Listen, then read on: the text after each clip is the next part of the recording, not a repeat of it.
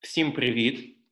Це знову Антон. Так, напевно, я вам вже набрид, але це одинадцятий випуск подкасту ПВП Е, як я обіцяв, сьогодні у нас трошки незвичайний випуск. Е, незвичайний не тому, що, можливо, ви чуєте мене трошки гірше, ніж зазвичай. Я сподіваюся, що зі зв'язком все добре. Бо якщо все не добре, то мені доведеться перезаписувати інтерв'ю, а це буде трошки не марна трата часу виходить. Ось. Е, трошки інший, тому що у нас сьогодні не випуск, не класичний випуск, не класичне переповідання новин або статті з Reddit, як зазвичай, а справжнє інтерв'ю. Справжнє інтерв'ю подкасту, який розповідає про PvP батли у Pokemon Go. Ви можете собі уявити, так? Тобто є справжні спеціалісти, які можуть е, українською мовою вам розповісти про якісь дивні речі, пов'язані з PvP битвами. Е, нашим сьогоднішнім експертом Вибачте, це справді досить смішно, але але нашим нашим сьогоднішнім експертом, ви його всі знаєте, е, стане Саша з нікнеймом Ільфи Петров. Саша, скажи привіт людям. Привіт. Ого, Саша. Ось е, всі ми знаємо Сашу через те, що він, окрім того, що він був одним з батьків батьків співзасновників спільноти е, через яку ви всі напевно слухаєте ці, цей подкаст. Окрім цього, він власне один з найтитулованіших е, користувачів спільноти Pokebutlers. Тобто Саша вигравав е, дуже багато з найперших турнірів нашої спільноти. Тобто він виграв Twilight Cup спільноти Pokebutlers, Він е, був він виграв Jungle Cup спільноти Pokebutlers, і також він був одним з е, переможців у Rainbow. Е, Rainbow Nightmare та Rose Cup, при тому, що у Rainbow було чотири переможці, у Nightmare було п'ять переможців, а у Роузі цілих шість. Тобто у Саші я, чесно кажучи, не дуже розбираюся у е, карткових іграх, але у Саші мені здається якийсь флеш-рояль. Якщо я так скажу, то я думаю, я не помилюся. Тобто, все, що можна, Саша забрав. Залишилося тільки якісь е, тільки нові перемоги, нових е, індивідуальних перемог. Ми від Саші зачекалися. Ось, але насправді е, сьогодні ми тут зібралися не для того, щоб е, розповісти вам, який крутий Саша, бо ви це в принципі самі знаєте. Бо не може людина, яка пише 12 сторінкові огляди кожного київського турніру, бути не крутою. Е, ми для того, щоб якраз з Сашою е, розповісти вам. Про досить важливу тему, про те, як насправді варто користуватися нашим улюбленим півіпоком. Бо півіпок як ми знаємо, це насправді дуже зручна, дуже прекрасна штука, але виявляється, що е, ним не так просто користуватися. Е, тобто, спитаєте ви, як це півепоком не так просто користуватися? Взяв одного свого покемона, взяв покемона суперника, увімкнув півепоку, увімкнув е, режим Single Battle, все подивився, як вони б'ються при одному щиті, і в принципі, в принципі, ти розумієш, як ці покемони б'ються. Але увесь прикол в тому, що насправді ні. Насправді не все так просто. Насправді ми всі е, зазвичай. Якщо сказати англійською, we tend to oversimplify it, так, тобто ми е, ми чомусь за занадто часто е, занадто спрощуємо е, те, як справді потрібно користуватися півіпоком. І коли мені взагалі спала на, на думку ця ця проблема, те, що взагалі е, Х'юстон у нас проблеми, так те, що ми занадто е, занадто просто відносимося до півіпок. Я подумав, блін, хто про це може розповісти краще ніж Саша? Бо Саша. Е, просто просто ви розумієте, що Саша це ця людина, яка е, сама винайшла PVPOC. Тобто Саша е, в Excel, Microsoft Excel зробив е, власний аналог PVPOC ще до того, як PVPOC було створено. Тобто, блін, він робив PVPOC ще до того, як це стало мейнстрімом, і е, Саша знає про е, якісь приколи внутрішньої внутрішньої те, як працює гра, та як працює PvP у Pokemon Go, насправді майже все.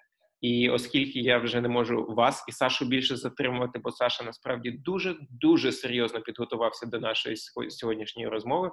Е, я, мабуть, е, почну вже в Саші запитувати. Е, я, мабуть, вже перестану вихваляти Сашу ось перед вами, і почну вже нарешті по списку питань, які я підготував, для того, щоб Саша на них відповів. Саша, ти готовий? Скажи так, готовий. Е, дякую за такі теплі слова. В мою адресу дуже приємно. Сподіваюся, що ми зможемо донести цю тему до всіх слухачів найкращим чином. От і я сподіваюся. Ось а щодо щодо того пивопоки, який я робив сам, так справді це було ще давно. Я тоді дуже сильно глибоко як намагався Е, як то вникнути е, в цю тему, але але потім, коли з'явився пивопок, це напевно я сам десь дещо розслабився і став частіше просто орієнтуватися на пивопок, ані на аніж на свої власні якісь розрахунки. І е, ну чесно кажучи, ну я зараз відчуваю, що мені десь ще не вистачає цієї глибини. І дякую, що ти мене запросив до цього випуску. Бо ти мене як змусив згадати дещо важливе, там якісь свої старі записи зараз трошки глибше подивитися на речі, і справді я бачу вже те, наприклад, чого мені не вистачило на ряді минулих турнірів. Угу, угу. Блін, дуже круто, що я напумав тебе одним своїм запрошенням, але я сподіваюся, що взагалі нашою метою нашого сьогоднішнього випуску буде напумити наших слухачів е, трошки трошки розумніше ставитися до до півіпока. Окей, І власне те, чого те, з чого я потрі, хотів почати, Е, це те, як ми взагалі е, починаємо нашу так в принципі так звану співпрацю з півепока. Тобто, що ми робимо? Так, ми е, скажімо, ми починаємо якийсь турнір, так, якийсь неофіційний турнір, так, бо в офіційних турнірах все ж таки заборонений півепок. І е, перед перед турніром ми такі думаємо: добре, добре, я не дуже розуміюся на меті цього турніру. Я бачив якісь інфографіки. Можливо. До початку турніру, тобто, це ми ж можемо цим вільно користуватися. Коли оголошено правила нового турніру, в принципі, чому ні? Так, так, так. Ні, я я просто я я до того, що е, що ми починаємо користуватися тімбілдером, якщо ми не розуміємо мету, якщо ми не розуміємо е, взагалі, як як, як це працює, як покемони, яка хімія так між покемонами, який покемон якого б'є, де де в принципі сильні перемоги. Тобто, ми розуміємо, що, наприклад, е, якийсь е, Блазікен б'є, ну не Блазікен, добре, Чарізард б'є Септайла. Добре, це ми розуміємо, але ми не розуміємо, яка, наприклад, е, там хто переможе Блазікен чи Гальвантула, так, або ми не розуміємо, хто переможе е, теж Блазікен або Лапрас. Та хто завгодно. Сам насправді зараз тільки зараз тенденція дуже чітка до е, як це е, урізноманітнення мувів. Тобто, якщо раніше там водний покемон і трав'яний покемон, це було дуже чітко і зрозуміло, то зараз дуже мені подобається ця тенденція, що Niantic дає все більше і більше непрофільних мувів. Uh-huh. А, І крім того, він дає не тільки непрофільні муви, а ще й муви з якимось баф-дебаф потенціалом, і це робить гру менш прорахованою, е, менш можливою до прорахунку. Тобто зараз ми вже чітко не можемо сказати. Я знаю, що деякі е, деякі гравці дуже дивуються, коли там якийсь там водний покемон вбиває там е, трав'яного покемона, чи там вогонь вбиває воду, але це нормально. Тобто, якщо вогонь, якщо вогняний покемон має таку атаку, як Бластборн, яка просто навіть якщо якщо ти її не резистиш, так але навіть якщо ти її резистиш, вона багато знімає. Тобто, ну це це це круто насправді. Бо було б дуже, коли ну цю гру звинувачують в тому, що що це камінь ножниці бумаги, так то це тому якраз що а, все, наче все зрозуміло, але це не зрозуміло. Зараз набагато складніше стало. Так, ну і власне е, і сілфівські турніри, в які ми найчастіше граємо, і навіть Go Battle League меншою мірою, але все ж таки е, вони відходять від е, класичних форматів, так від форматів, коли ну зараз я про сілфівські турніри, коли є плюс-мінус зрозумілі декілька типів, і плюс-мінус зрозуміла мета. І в останніх сілфівських турнірах, зокрема в тому ж Роузі, у та блін, навіть у Вояджері, все було ще більш різноманітно урізноманітнена мета ніж зазвичай, і було дуже важко передбачити команди суперника.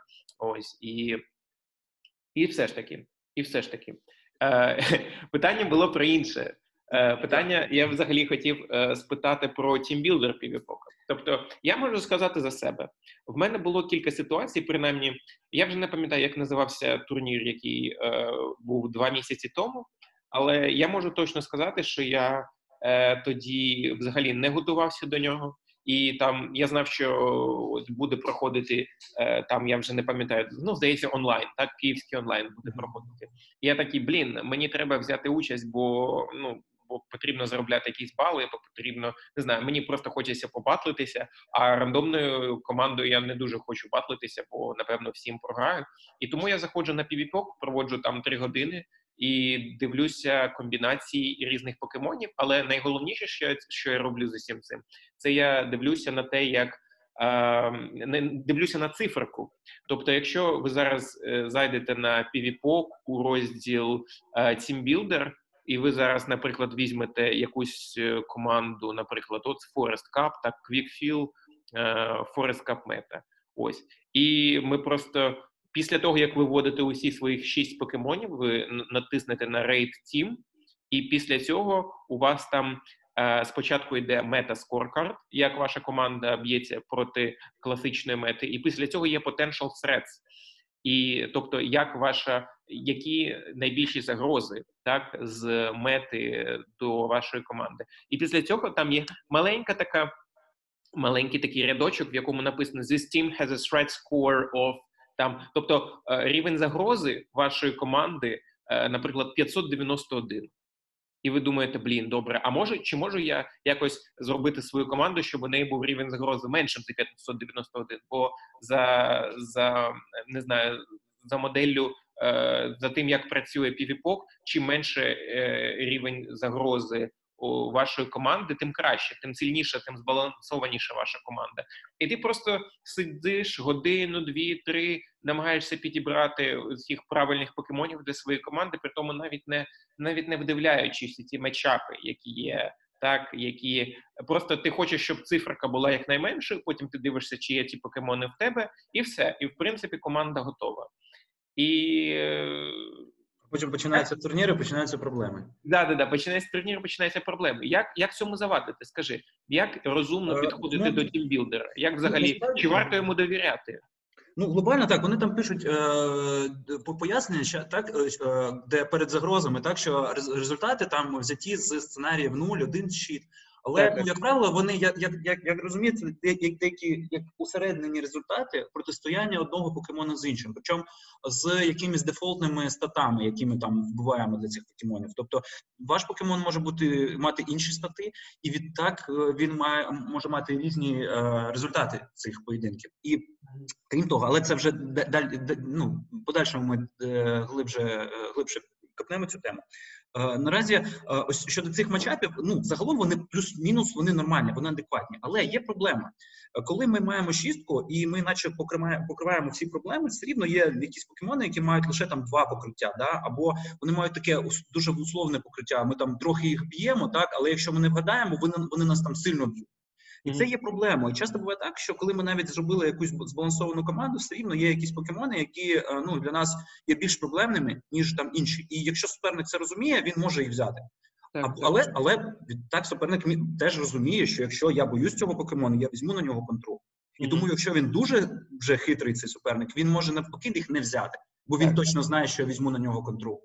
Ну, і тоді і, і вже тоді йде такий mind games, і цей mind games, він справді в збалансованих командах він вирішує е, набагато більше, ніж там, я не знаю, якісь там якісь навички гри.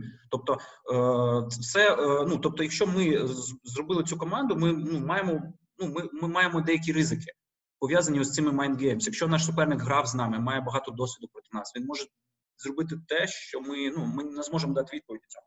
Угу, угу. Ось і тому, е, якби в принципі, ну збалансована команда це круто, але насправді е, так так, так також є підхід, коли ми робимо незбалансовану команду. Кому коли ми наче запрошуємо нашого опонента, дивись, в мене ось тут дира, давай.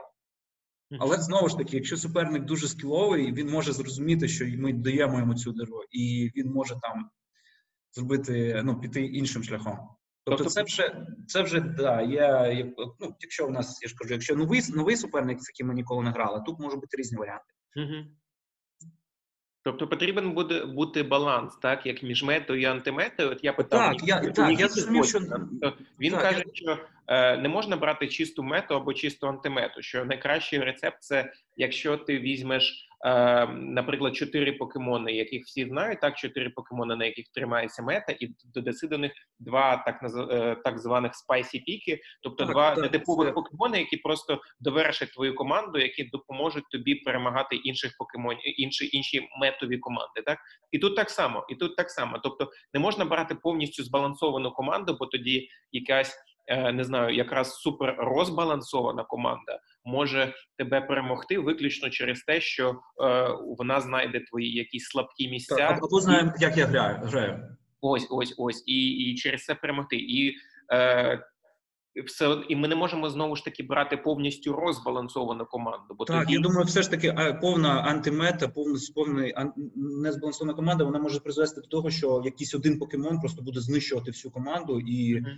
Ну, тобто, це це є проблема. Ось баланс між метою та антиметою, або ну як не кажу, антимета, прям така класична. Це може бути просто якийсь незвичайний пік. Ось згадаємо останній турнір, е, останні два турніри, які е, виграв е, Остін. Так він взяв Shadow Гіпно. Тобто цей Shadow Hypno, так, це не антимета, так, але це незвичайний пік. Ми бачимо, що на турнірах дуже рідко ми бачимо Shadow Hypno. Uh-huh. Це Shadow Hypno став якраз отим, отим не, як необхідним елементом, так, який зробив команду не чистою метою. Бо багато хто не знав, як грати проти Shadow Hypno. Багато хто не звик, скільки дамагу він наносить своєю фастою або ультою. Просто багато хто так дивився на Shadow Hypno як на звичайного гіпно. Тобто... Так, багато хто або, взагалі з ним не бився з цим Shadow Hypno, або не бився з тим мувсетом, який в них був. Бо е, гіпно має дуже багато різних варіантів мувсетів. Так? І е, це вже це додатковий козир проти опонента. Так, якщо бо ну в принципі антимета, вона ну якби вона цікава, вона може здивувати. Але зараз, якщо ми бачимо, що навіть вже типи покемонів вже висвічуються так в ну, поєдинку, тобто вона так, не може вже так повністю здивувати. Але ось такий якийсь покемон, який наче і мета, але наче і не мета в той же час.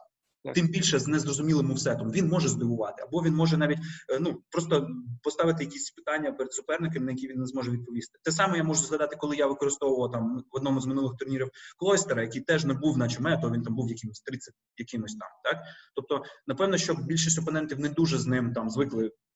Грати проти цього клойстера, так і він зробив ту різницю, яка була мені необхідна. Тобто, вона була в мене була чиста мета команда плюс клойстер. Mm-hmm. Ну добре, а тоді як як правильно користуватися цим тімбілдером? Ну тобто, як дуже важливо. Як, як це робиш ти, як це розумно робити? А, я не знаю. Як ну. я це роблю? Тобто, справді перші кроки, як ти казав, все чітко. Я намагаюся знайти деякий баланс, намагаюся знайти якісь е, варіанти, там щоб ця цифра була все таки нижчою. Так, бо коли в мене там 700 чи скільки, це зрозуміло, що хтось мене там знищує, якась ну кілька причому опцій. Але я дивлюсь, е, хто саме мене знищує, наскільки висока вірогідність того, що я зустрінусь з цим покемонів. Бо якщо мене знищує якийсь незрозумілий покемон, якого якого ніхто не бере, то в принципі на цей ризик можна піти. Угу. Ну як піти? Ти його напевно зустрінеш на турнірі, воно так і буває. Якщо ти якийсь ризик вважаєш, що він не суттєвий, а він матеріалізується. Тобто, як було в мене на е, на Токсику, так коли мене мене команда була в цілому в цілому дуже гарна, але я боявся відлітав плюс гіпопотам. Mm-hmm. Вони були разом. І я впродовж турніра з двох із було три таких гравці, і я двох зустрів на цьому турнірі. Тобто, ну це було дуже якось більш того, я ще одного на, на, на сусідньому турнірі зустрів такого гравця. Ну тобто, якось так воно так було. Тобто, але в принципі все рівно треба е, орієнтуватися на найбільш популярні піки, яких ви частіше за все зустрінете. Бо в принципі гравці склонні все е, схильні все ж таки застосовувати популярних покемонів, яких вони люблять. Тобто, ну, якщо ми беремо там останні турніри, тобто останні той же Voyager, так то дуже багато гравців застосовувала Зумаріла, там да там того ж гіпно. Тобто, ну це було ну Алтарію тож, так це це було нормально. І тому я розумію, що в середньому на турнірі я частіше за все буду бачити цих покемонів. І ось ці матчапи я маю е, більш серйозно прорахувати. І ось тут дуже важливо вже не тільки орієнтуватися просто на дані тімбілдера, а заходити в кожен конкрет, конкретний матчап, який я передбачаю побачити часто. Того рахувати. Ось давай може підемо ближче до е, цього актуальної інфи. Нам що що зараз люди готують. Так зараз у нас Forest Cup. Forest Cup, ми зразу дивимося, що там в рейтингу, хто там крутий. Там Блазікін крутий, так там там е, Гальвантула крута, так і ось Пару, конкретно цей цей матчап між Гальвантулою і Блазікіном він може дуже нам е, ну, як показати, як треба більш детально працювати з півопоки. Угу, угу. Давай, давай. Ми дивимося, так, що нам там дає. Е, Я зараз, я до речі, зараз всім нашим слухачам, якщо у вас є зараз можливість, я раджу відкрити собі PvPoke, відкрити цей матчап е, Гальвантула проти Блазікена. Е, Нагадаю, це просто PvPoke, battle і просто single battle.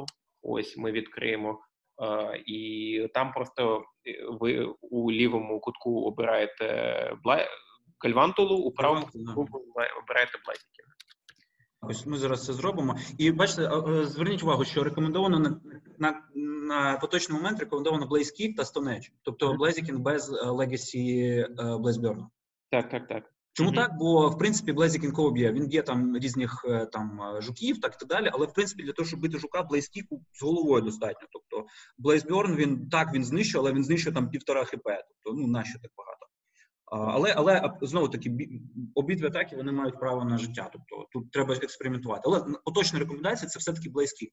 І саме ось у цьому сценарію для нас, наприклад, ну щодо цього протистояння, думаю, що багато хто про нього каже, бо той же Хіровенч казав про це протистояння в своєму відео. Тобто, я до речі, рекомендую його дивитися, бо він дуже часто звертає увагу саме на ці ось IV залежні матчапи. Uh-huh, uh-huh. Ось і що ми бачимо? Ми бачимо, що за сценарієм ви можете прокрутити чуть чуть нижче, і ми так. бачимо, що матчапи між Гальвантулою та Блазікеном за 0 за 0 щитів Гальвантула вщент програє. Ми бачимо цифру 190. Так. Тобто, якщо хтось не знає, тобто, якщо цифра вище 500, покемон побеждає, перемагає. Якщо нижче е, програє, ну і залежно від амплітуди, 190, тобто це дуже сильна поразка. Це коли ваш опонент досить швидко знищується. Так, так це... ваш опонент залишився з великою часткою HP, так, а ви померли. Uh-huh. За од... одним щитом теж поразка йде, 385, я зараз бачу. І лише за двома щитами Вельвантуле перемагає Блазіка на 598. Ну, тобто, загалом цей матчап не на нашу користь. Угу. Не на користь. Коли ми, і скоріш за все, там наш тімбілдер щось там до нас порахує, і порахує, скоріш за все, що ми програємо. Треба подивитися, але я думаю, що так, бо за нулем та за одним щитом ми програємо. Угу. Тобто, скоріш за все, він буде відмітити це як поразка. Угу. І відповідно до цього він дасть нам якісь рекомендації, що нам треба інша контра на Блазікіна. Так? так? І ми будемо там боятися цього Блазікіна і так далі. Але а, що ми бачимо? Ми бачимо, що стати, якщо ми знову повернемося наверх, тобто mm-hmm. наверх екрану, тобто ми бачимо, що а, дефолтні стати, воно ну, воно бере зазвичай дефолтні стати. За дефолтними статами ми бачимо, де ось е, трошки нижче, ніж ім'я покемона та його CP, Ми бачимо його стати атак, дефенс. Е, так. І е, ну, взагалі, е, якщо ми зараз просто зробимо advanced stat і зробимо, е, змінимо стати Галвантули і зробимо її більш атакуючою. Тобто замість дефолтних ми зробимо атакуючі стати і максимізуємо. Тобто у нас там виходить 15 атак, а там щось таке. Так, атака 15, е, захист 0 і 300. Так, і 3. Ну, але можна експериментувати. Це може там трохи більший захист зробити. Тобто, це вже можете свою гальвантову просто подивитися, яка у вас там вона є. І знову нажимаємо, ну, натискаємо батл. І що ми бачимо? Ми бачимо, що ситуація драматично змінюється. Ми бачимо, що тепер за нулем за, з нулем щитів Гальвантула має 823. Тобто, це вже навпаки, замість 190, так, 823. Тобто ми знищуємо Блазікіна. Тобто ми знищуємо, ми залишаємося там за сценарієм там одного щита, ми там ще нормально живі, так, а за сценарієм ну, нуль щитів, так, то ми взагалі в нас 77 HP залишається. Mm-hmm. Тобто більше, ну набагато більше, ніж половина навіть. Тобто, виходить, це розгром такий, так? Це розгром за одним щитом. Те ж саме ми перемагаємо 642 і стандартна наша перемога на, на двох щитах. Тобто, mm-hmm. що що змінилося взагалі? Тобто, ми маємо цю, ми маємо розуміти, що змінилося. А змінилося дуже просто. Змінилося те, що тепер атака наша, знову повертаємося наверх. Mm-hmm. Атака наша 147, так. атака Блазікена 144. 144,9, так? Але mm-hmm. ну, за е, останніми ну, недавніми недавні, коли вони там були змінами, е, mm-hmm. ми маємо priority. Тобто тепер ми першими е, реалізуємо е, нашу charge-атаку. І тут ми бачимо, що якщо ми підемо нижче, ми бачимо, що справді ми одночасно заряджаємо. Тобто нам потрібно 3 вольт свічі, а йому потрібно 6 контурів. І якщо ну що змінилося, так тобто, при першому випадку він першим заряджав і блейскіком нас вбивав. Зараз навпаки, ми його е, першими заряджаємо і діscharge'ом його вбиваємо. Mm-hmm. Ось і все, ось і вся різниця. Але поки рекомендація вам справді дасть щось інше, вона не дасть таку таких деталей. І Добре. такі, так, і такі, і такі протистояння вони бувають дуже часто. І е, Тобто, ти хочеш сказати, що це не просто знаєш такий one of a kind приклад. Тобто, що це не просто якась якийсь приклад, який ти підібрав, який вибивається з з загальної е, загальної канви. Так, тобто е, ти маєш на увазі, що досить часто буває так, що на турнір варто брати не pvp сотку, так якогось покемона, якої ти не знаю 10 років чекав, поки зловиш, а потім зловив, всім повихвалявся. Ось ось в тебе є ця ПВП сотка, і потім виявляється, що вона програє дуже важливий мечап, дуже важливий я... покемон у меті. І замість цього краще брати там, не знаю, жахливого, не знаю, якусь 92,8, якщо там взагалі вище за 90, там не знаю, 15,03, ось ось таку ось таку гальвантулу, виключно через те, що вона у неї перевага у мечапах проти проти проти Блазікіна, так проти одного. Я я зараз так. Я зараз тут тут дуже важливий зараз момент. Тобто, моя позиція загалом така: то загалом я вважаю, що все таки краще мати ПВП сотку, бо у mm. загалом у більшості матчапів так нам краще мати зайві там деф та зайві HP, щоб вижити. Але але е, це дуже важливо перед деяким конкретним турніром. Якщо ми знайшли ось таку не як це не не дуже явну, так не дуже е, видно на перший погляд е, ситуацію, коли ми маємо отримати перемогу, про яку суперник, скоріш за все, не знає. Mm-hmm. Ось тоді ми можемо е, умисно піти в нашій команді на ту так називаю е, так звану так звану диру, так коли суперник думає, окей, я тут за нулем щитів перемагаю, але mm-hmm. насправді ми знаємо, що він не переможе. І тоді це для нас дає два козирі. Тобто, перший козир, що в принципі він не знає цього, і другий козир, що він буде більш схилен, е, більш схильним взяти цього свого Блазікена, бо він побачить, що в моїй команді там на Блазікена е, умовно одна контра. Так. Бо він не буде знати, що насправді Гальвантула теж це контра на Блазікена, бо моя Гальвантула має високу стату атаки. Ого. Оце тобто як... я можу тут перемогти, але тут е, тут, тут важливо е, звернути увагу на ще один момент. Окей, тут CMP, так CMP так. це достатньо достатньо специфічна ситуація. Ми маємо одночасно війти в бій, так Тобто ми поясни, поясни для для для слухачів, які не дуже шарять термінологію покемонів. Так, це charge move priority, так тобто, хто хто перший отримує право нанести атаку, якщо ми одночасно натиснули на неї, так так. Тобто, в даному випадку Гальвантула е, Гальвантула набирає discharge одночасно з тим, як е, Блазікін набирає Blaze Blaze Вони так. одночасно набирає, і оцей параметр CMP він визначає Е, те, хто перший кидає цю чарджу. Так, абсолютно точно. І е, але як ми знаємо, що варіант, коли ми одночасно, тобто, якщо Блазікін зайшов в поєдинок там на секунду раніше, він вже буде мати ну, мати деяку деякий запас енергії, так і це вже нам не допоможе. Відтак, я я розумію, що це важливо знати, коли у нас є CMP, але не треба теж цей фактор дуже переоцінювати. Бо я бачу, є деяка тенденція зараз. Люди е, схильні дуже переоцінювати фактор CMP. Тобто не так часто цей CMP буває, як, е, як ми хотіли би. Особливо мене мене дивує, коли люди в дзеркалах це кажуть: ось там в дзеркалі я там перемагаю. Добре, але давайте давайте будемо чесними. Як часто буває дзеркало, особливо коли ми одночасно зайшли в це дзеркало? Як часто це буває? Ну це буває не часто. Дивись, все ж таки інколи це це, це виправдовується. Здається, у тому що інколи виправдовується, я, я не пам'ятаю. Був був кубок е, десь знову ж таки місяці два тому, коли було багато віглітав і багато пробопасів, які контролювали віглітав.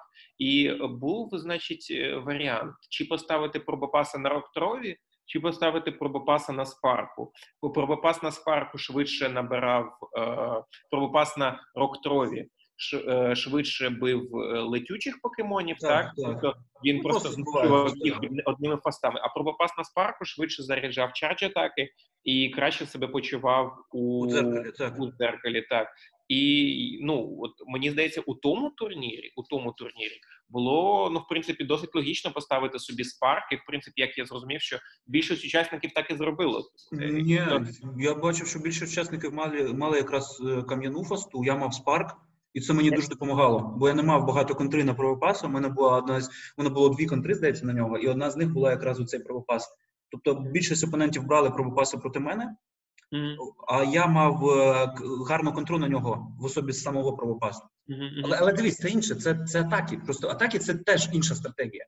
Я mm-hmm. просто, якщо ми, ну тобто атаки так, але якщо ми вже про IV, так про півепохи, про IV, то я хочу ще з одної сторони подивитися на це питання. Оскільки е, про пріоріті ми сказали, так це є, це буває ця, ця ситуація. Вона буває не так часто, але условно, условно кажучи, якщо ми стартуємо гальвантовну проти нас блазіки, так це пряма. Ну це як як вона є, оця ситуація, вона буде реалізована. І для нас круто, якщо суперник не знає цього, що ми переможемо, або навпаки, там він думає там щось не так. То це гарно. Якщо суперник помиляється, це для нас дуже дуже круто. Тобто, якщо суперник не міняється, так він звик, що він Блезікіном першим ультує, а тут ми ультуємо першим. Тобто він буде вимушений тратити витрачати щит. Але ми бачимо, що за всіх сценаріїв ми тут переможемо з атак з гальмантою націлено на, на атаку. Але CMP – це так, це круто, це важливо. Добре, коли ми це знаємо, і коли ми можемо зробити цей сюрприз для опонента. Але що найбільш важливе, найбільш важливо це breakpoint и. Дуже багато дискусій про ці breakpoint и було ще за часів рейдів, так коли люди рейдили. Ну окей, люди і зараз рейдять, але зараз це якось е, виглядає як це побічна якась інша інша гра. Так, але основне зараз це ПВП, ПВП все, все ж таки. І е, ми тоді я пам'ятаю, дуже багато було дискусій щодо того, який breakpoint треба взяти, так щоб там якогось рейдбоса там забити там чи не забити. Знову ж таки, поясни для нових гравців, що таке breakpoint. Тобто е, в е, Pokemon Go е, в dama, dama, ну як механіці damage у, тобто є така тема, як округлення, округлення вниз. Тобто, условно кажучи, якщо наш damage, який розраховується за формулою, там буде там 11.9, угу. то насправді це буде damage 11. Угу так само, як 11.1.1. Тобто воно все округлюється в нижчу сторону. Тобто та та різниця, яку ми там і, і тому люди казали, нащо там качати, якщо там те саме буде. І, справді часто по fast і була був damage той самий, а по ульті там він був трошки трошки вищим, але він ну не не, не, не коштував того, щоб там качати покемона на там 40 левел. І часто mm-hmm. було достатньо там 35-го левелу, условно кажучи. Mm-hmm. Тобто краще було мати там 6 покемонів 35-го левелу, ніж 2 покемони 40-го левелу. Я зрозумів. Ось то, але в ПВП, наче кажучи, тобто тут не, немає рейдбосів, так тут ніхто ну звичайно не, не, не звертає на це увагу, але це дуже важливо. І саме в ПВП е, брейкпойнти можуть просто зробити нам різницю. І тут я повернусь до минулих турнірів. Ось, наприклад, візьмемо там протистояння, наприклад, е, е, там не знаю, Бібарела та Вормадам. Бібрело та Вермадам. Так е, ще раз е, повторюю для наших слухачів. Якщо у вас є можливість, будь ласка, зараз е, повторіть е, це на у своїх пивопоках, на своїх комп'ютерах чи телефонах, бо ну просто так так буде зручніше зрозуміти, що взагалі відбувається. Бібрел проти е, проти сміттєвої Вермадам. Я правильно розумію? О, так, Вермадам треш, так. Угу. Добре, є один щит. Ось, і беремо, я не знаю, там що дефолтний. Е, давай дефолтні варіанти візьмемо, так, щоб усіх всі були. Uh-huh. Так, е, за дефолтними варіантами, так, ось у нас е, дефолтні варіанти. Так, зараз ми порахуємо тут. І ми бачимо, що я я, я не знаю, в мене зараз за симуляцію. Я, я розумію, що вони час часу міняються ці дефолтні варіанти, але я бачу так зараз, що ми маємо Ветерган Дамаг 2.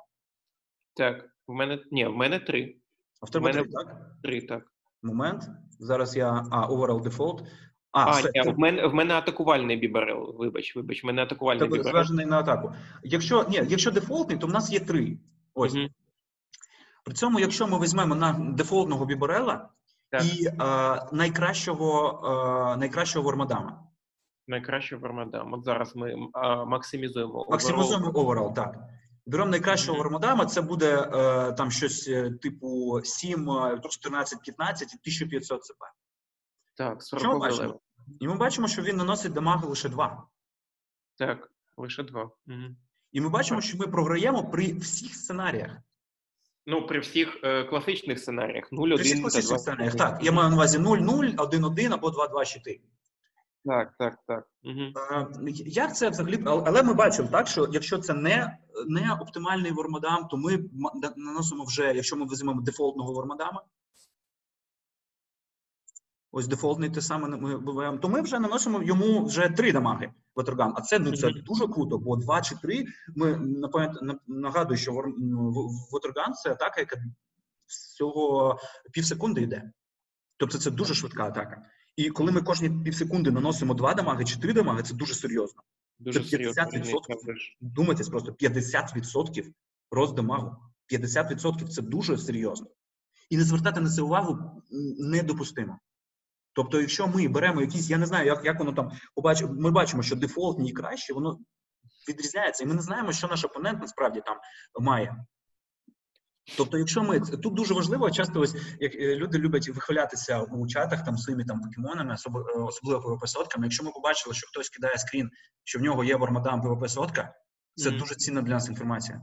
Mm-hmm. Бо ми розуміємо, що нам вже не вистачить нашого там бібарелу, зваженого там або дефолтного, так і mm-hmm. нам треба щось думати проти цього. Якщо ну, це наш один із наших найсерйозніших опонентів, і ми знаємо, що він має цього е, дуже класного Вармадама, Угу, угу. То Біберел вже не контра на нього. Так, так. Ми знаємо, що принаймні проти цієї людини Біберел вже нічого не зробить. Так, і тут і, і тут ну є є дуже різні варіанти. Насправді, тобто є є різні варіанти. Там, наприклад, з тим же краслом, теж бібарел проти красла. Я пам'ятаю, коли перший перший раз вбив у просто тімбілдері, я там подивився, що там з тим краслом, хтось мене б'є його чи ні. І дивлюсь, що бібарел йому програє. Я думаю, як так? Що за фігня взагалі? Чому бібарел, який блін, у мене ну взагалі, якщо так не знаєш кого брати, бери там бібарела там в тому турнірі. Бо бібарел ну дуже класний покемон. Він такий. Він навіть там траві встигає щось там на, на наваляти. Тобто ну, класний покемон. За рахунок красло якийсь незрозумілий, якийсь блін. Думаю, що за фігня? Я дивлю, я вбиваю дома, думаю, програю. Дивлюсь, що таке. Дивлюсь, Фюрі Катер наносить три дамаги знову ж таки. Uh-huh. Потім я вбиваю стати свого біборела і бачу вже два дамаги. І бачу, що я вже перемагаю. Думаю, о, окей, все нормально. Ну, типу, все окей. Тобто, але, ну, тобто, якщо через я... те, що у тебе е, гарний зайвій бібарел, ти отримуєш величезні плюси, вісти, як це інакше можна назвати, через те, що просто суперник тобі наносить ну у середньому е, на 20-30 е, навіть. Е, ХП своїми фастами менше. Так, Бо так, і це це дуже важливо. Я можу пережити потім його ульту. Uh-huh, Ось uh-huh. і таких процент, і і насправді дуже важливо. Тут я розумію, що всі такі просто ми не знаємо всі ID там нашого опонента. Ми не знаємо там, що в нього за покемони, але загалом нам треба розуміти це. Ось нещодавно в мене був приклад. Ми тренувалися проти е, Валери Мастер Коротакі, і в нас були два меганіуми. І ми в зеркалах щось там б'ємось, б'ємось, і дивлюсь, що, що, що за фігня. Мій меганіум помирає набагато швидше, ніж його меганіум. Uh-huh. І, і, і, і я потім побачив і зрозумів, що я вбив просто. Ми ми почали цікавитися цим. Я вбив його стати, свої стати. Дивлюсь, що він наносить мені три дамаги, а я йому два дамаги фастою. Ого, ого. Знову ж таки, та ж та ж та ж фігня, так? Та та ж ситуація. Тобто дуже серйозно. Я бачу, що він фастами, тобто ми щити ставимо однаково або не ставимо, так, але е, він там він просто швидше тебе тебе вбиває. Причому так, те, тому що це Vine Whip, який not very effective проти Меганіума, і ви not very effective атаками одне одного б'єте, і все одно і все одно так він перемагає мене. Ось така ось ситуація. Тобто, це ну е, дуже важливо в цих, тобто я я до чого це веду все? До того, що треба виділити, які найважливіші протистояння ми маємо е, часто побачити. Особливо це це стосується двох типів покемонів. Найбільш популярних. Ми знаємо, що популярних покемонів, в принципі, і статистика є, і можна там подивитися, кого беруть люди.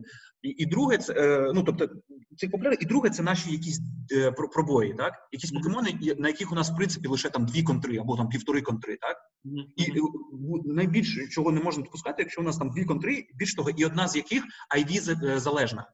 Uh-huh. Тобто, якщо в нас на якогось популярного покемону, бо в принципі якогось покемону, якого часто будуть люди, є лише дві контри, що в принципі окей, це плюс-мінус нормально. Але одна з яких є IV залежною, uh-huh. це може стати катастрофою. Uh-huh. Тобто, як ось цим краслом, так якби я на цього красла не мав нормального IV, якби він не бив, бив там за сценарієм там одного щита, але це було б дуже погано для мене.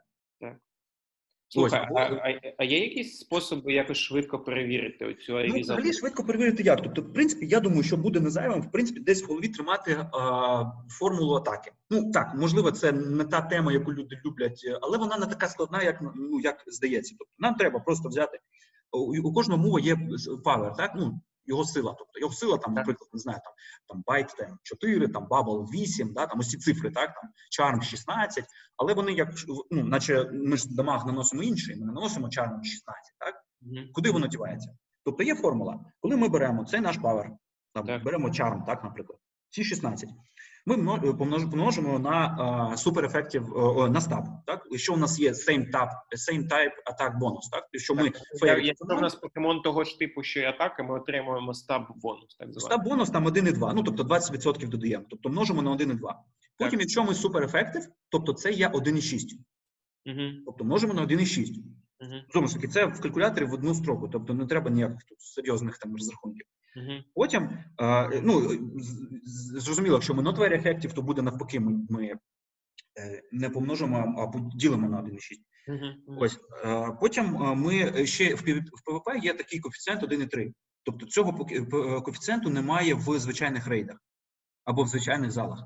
Його спеціально ввели. Не знаю, на, що може, щоб бої були швидшими, може, щоб е, більш важливим було розуміння е, типів і так далі. Бо коли ми оце все, що ми вже порахували, суперефектив, там так зі своїм те, ну, своїм е, типом атаки, це все ще множиться на 1,3. Ого. Ого. Так, ну це це ну, я думаю, що це зробило, щоб е, тут ще більше був ефект від розуміння того, що ти робиш. Бо ми розуміємо, пам'ятаємо, коли було ще на перших порах, коли ще рейди тільки ввелись, або навіть а ще, ще рейдів не було навіть, були тільки зали. І тоді була стратегія, і тоді не було блісі, до речі, це було ще давно-давно. Тоді була стратегія: береш Драгонайта і всіх б'єш просто. Бо тоді е, суперефектів дамаг був, здається, 1,2. Ага. Ось і ну воно справді Драгонайт з його колосальною атакою він був просто оптимальним варіантом проти будь-якого залу. Ти брав собі цього Драгонайту і не думав. Потім вже почали змінювати. Потім, здається, зробили 1,4 коефіцієнт super effective, а зараз вже 1,6. А в ПВП ще до цього всього додали ще 1,3 коефіцієнт. Тобто тут вже розуміння типів, розуміння того, що ти робиш, воно досягло свого най, най, найвищого рівня. І це круто. Прикольно, прикольно. Ось. Потім це все, що ми зробили. Ми ділимо на 2, ну, зробили ще там коефіцієнт 0,5, він просто зголом. І потім вже, що найважливіше, ми далі вже множимо на нашу атаку і ділимо на деф суперника. Тобто, так. тут, якщо якраз те, що ми бачимо, так наша атака, вона чим вища наша атака, і чим нижчий деф суперника, так тим ми більше дамагу наносимо. Атака, ти маєш на увазі атака, яка IV атака, чи атака, яка яку показує ПВПОК? Яку... Атака, яку показує ПВПОК, вона вже враховує все. Вона вже враховує і базову IV, Так, ми пам'ятаємо, що є базова атака, базова е, стати покемона, так і є IV. IV – це від 0 до 15, що додається. І загалом все це в, е, в буде як е, ось е, і ще це все множиться на там деякі коефіцієнти, які залежать від рівня. Ну чому, наприклад, ось у нас, якщо там легенда якась, вона, як правило, там якогось 15-го рівня, так і ми бачимо, що вона, ну як правило, вона там скляна. А якийсь там медічам, який там 41-го рівня, то він не не скляний, тому що в нього ось цей коефіцієнт рівня він вищий буде. Ну, в майстер-лізі це це дуже помітно. Коли ти йдеш, наприклад, тою ж гіратіною, але 30-го рівня у майстер-лізі, то ти дуже швидко е, об, об, можеш опектися о, о М'юту з сайстрайком, який наче має нотвері ефектів е, по тобі йти, але з іншого боку, not very effective знімає тобі більше половини хп, і ти думаєш, блін, ну типу, як так? Це ж було very effective, так, Psystrike сильна атака. Але просто з іншого боку, якщо якщо би в тебе був вищий рівень, вищий рівень твоєї Гіратіни, ти би міг і і більше віднімати ХП тому міру. Так, так. Бо це, це коефіцієнт, якщо якщо комусь цікаво, то це на 40-му рівню це 0,79, а на 30-му то 0,73, а на 20-му це 0,50, ну 0,6, грубо кажучи. Так, а ще раз, е, навіщо прямо потрібен цей ця формула атаки? От ну от дивись, наприклад. Ем, як вона мені допоможе у побудові? Окей, Я тебе бачу. Тобто, ти виділяєш свою. Тобто, якщо ці атаки, ось е, на що ми можемо вплинути? Так, ми не можемо вплинути на баз е, на е, коефіцієнт суперефектів. Так, ми не можемо стати е, там водою ефективними по траві. Так, ніяк не можемо. Угу. Тобто, ми не можемо там собі бонус свого типу якось змінити. Так, якщо якщо ми трава, то ми трава. Окей, ми маємо цей бонус. Якщо ми не трава, ми не маємо цього бонусу. Угу. Ми не можемо вплинути на стату нашої атаки. Так, угу. Що вона є. Відтак, відтак ми можемо зробити. Ми можемо виділити просто е, такі, як як е, базу нашого дамагу. Тобто ми беремо просто наш мув, ось будь-який мув. Ось хто тобі цікавий, там не знаю. Ось давай ту ж гальвантулу візьмемо, так? Давай. Ось є в нас в нас гальвантула, так? Вона має вольсвіч. Так. Е, вольсвіч має дамаг, скільки там 12, так? Чи не 16, ні, 12. Зараз момент, зараз подивимось, чи там не знаю, ми там кому там дивилися ще. Тобто ми можемо Окей, беремо беремо наш WebSwitch, так беремо в пивопокі, до речі, є є вкладка просто муви. Угу. І там, там можемо подивитися стати всіх мувів. Для для цього потрібно uh, у меню PVPOC натиснути на три крапки, і там от вискочить це мув. Якщо чесно, я дуже довго не помічав ці три крапки, ось, да, але там, потім там, помітив, там, і тут дуже зручна штука. Да, тобто, все ж таки Power в неї 12. 12, тобто, добре. Power 12. Uh, ми беремо цей, uh, цей Power. Ми ми електрик, так? Тобто ми помножаємо його на 1,2. Mm. Зараз просто можна взяти калькулятор просто і подивитися. Ось ми беремо там, скільки у нас там? 12, так, помножаємо на 1,2. Це наш е, бонус нашого типу. Угу. Тобто це стаб бонус. Так, тобто, так, суперефект. Гальвантула електричний тип і вольтсвіч електрична атака, то гальвантула помножає помножує на 1,2 дамагу від добре. Ви виходить 14,4. Потім помножаємо на 1,6, якщо це суперефектів. Так, але тут і кого ми б'ємо там, не знаю, кого ми хочемо бити. Ну того ж Блазікена, так ми били. Давай проти Блазікена. Так, ну Блазікена, тобто у нас немає, тобто помножаємо на одиницю, або можемо пропустити цей цикл, бо електрика по ньому б'є нейтрально. Так, добре. Потім помножаємо на 1,3. Це цей, цей дамаг, який ну, є в ПВП, він завжди є. 1,3. 1,3. І ділимо все це на 2. 4 на 1,3 оцей ПВП коефіцієнт, і ділимо на 2, так? Так, ділимо 2. І що у нас вийшло? У нас вийшло 9.36, якщо ми не помилилися. Угу, угу. Ось, тепер беремо нашого блазінга, якому, який ми там сценарій розглядали зараз, коли ми е, атак, е, так, зважені на атаку, так? Так, так, так. Угу. Ось, і, і що ми бачимо? Ми бачимо, що в нас стата атаки 147,1, так. а в Блазікена атака 144,9. Ага. Ось, тобто цей коефіцієнт він вже змінний. І тобто, ми що яка наша задача? Наша задача: оці 9,36, вони в нас є. Вони є, вони стабільні, нічого з ними ми не можемо зробити. Так? А ось і ось, ось цю частку, де в нас є атака і деф, так. ми можемо змінювати. А як ми можемо її змінювати? Під, підбирати просто стати нашого покемону. Тобто, якщо ага. ми тобто, якщо ми бачимо по дефолту, наша 147, ось 147,1, так, ми їх ділимо там на наші 144,9, так, тобто є це 1.01. Угу. 1.01, так? Тобто є так. Але ой, тобто на, на def ми ж ділимо, я не запорхував. 147,1 ділимо на 89,6. Угу. Виходить скільки там? 1,64. Угу. Тобто ми знаємо, що той нас дамаг, який вже був, він помножиться на ці 1,64. Угу. Угу. Я зрозумів. Я зрозумів. Ось, якщо в нас цифра вийшла, якась така, яка не яка дуже близька до наступного, то ось у нас тут вийшло 15,3. Якщо б в нас вийшло, наприклад, 15,99, так. що б це нам казало? Щоб нам це нам казало б, що ми дуже близькі до того, щоб е, як е, досягти брейкпойнту. Тобто, щоб ще ще трошки, і в нас ще буде... трошки, так. Тобто, бо воно все, все рівно воно воно буде округлено вниз. Угу, угу. Тобто, до речі, у загальній формулі ще до цього всього, що ми зрозуміли, що ми порахували, ще додається одиничка. Це чому, наприклад, локон б'є? Локон же нуль, так? Так, так, так. Значить, якщо нуль вставити в цю формулу, то буде нуль. Mm. Тому в будь-якій формулі завжди є плюс один. Ага, тобто, тому, але але коли ми рахуємо брейкпойнти, плюс один немає ну, немає відношення до цього, бо плюс один він окремо. Тобто він все одно буде плюс один. Якщо в нас буде там 15.99, воно все одно округлиться до воно все рівно округлиться до 15. Я зрозумів. Я зрозумів. І коли ми бачимо якусь таку тему, це це якщо ми якщо ми побачили вже, що ми якісь проблеми маємо, так зрозуміло, що це все такі розрахунки не треба робити для там всіх покемонів. Тобто це дуже складно, багато. Але ми виокремивши цю базову частину, ми бачимо, що є павер, є там суперефектів і так далі. Далі, далі, далі ми граємо вже з атакою та дефом суперника. Uh-huh. Тобто ми можемо, і насправді поки нам це ж тут допомагає трошки. Якщо ми е, на нашій сторінці сторінці поєдинку, так якщо ми трохи вниз прокрутимо, так. Е, uh-huh. там є така вкладка Breakpoints and Bulk Points. Ну, це є, тобто, є, просто важливо, важливо це руками просто пощу, як пощупати, так то, те, що ми зараз робили, просто порахувати, так щоб просто розуміти, що воно таке. Щоб просто не довіряти магічні цифри, які які виходять ні звідки, що це серйозна є формула, причому вона не складна. Так. Ось, і якою рахується фактично те, як як все взаємодіє у PvP. Так, так, це все рахується. Тобто це було в тій моїй табличці Excel до PvP, так, але зараз mm. PvP це є. І вони нам нам дають рекомендації деякі. І mm-hmm. ми бачимо, що вони тут розповідають про це, і ми бачимо, що яку треба, ось бачимо, ось Volt Switch damage, вони пишуть 16 або 15. І так з будь-якими різними. Зрозуміло, що на Volt Switch нам такого ну високої різниці воно немає. Там 16 чи 15, воно не так важливо, бо це дуже довга і велика атака. Mm-hmm. Тобто, коли брейкпойнти насправді дуже важливо для для чого? Для таких е, швидких атак, таких як Water Gun, та, таких як там Bite, щось mm-hmm. таке. Як ми вже е, вивчали ситуацію з Бібарелом проти Вормодам, так?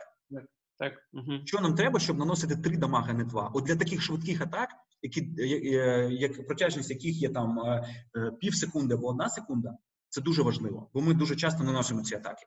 Блін. Тому я рекомендую, якщо ми, якщо у вас ще відкрита вкладка DBBRL проти Бормадама, те ж саме ми а, трохи вниз запускаємося, ми бачимо, у нас є рекомендація Ватерганда Мак 3 і Ватерганда Мак 2. І вони рекомендують мінімум атак та атак, щоб гарантувати. Так, секунду. Я знову перемкнувся на Біберел Вармадам. Так.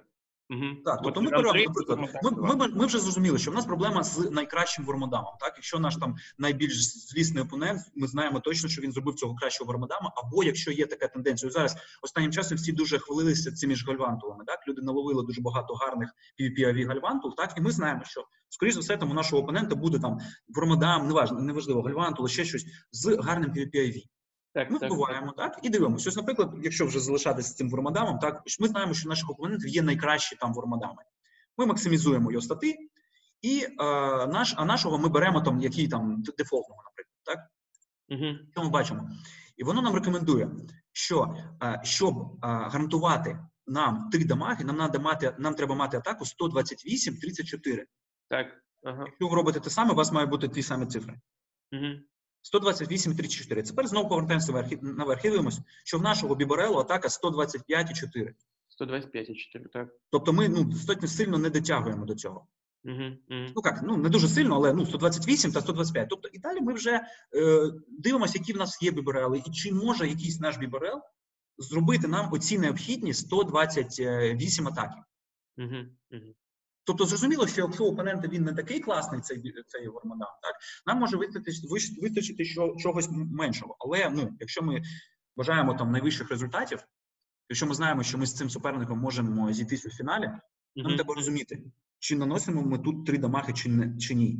Мені дуже цікаво, так справді.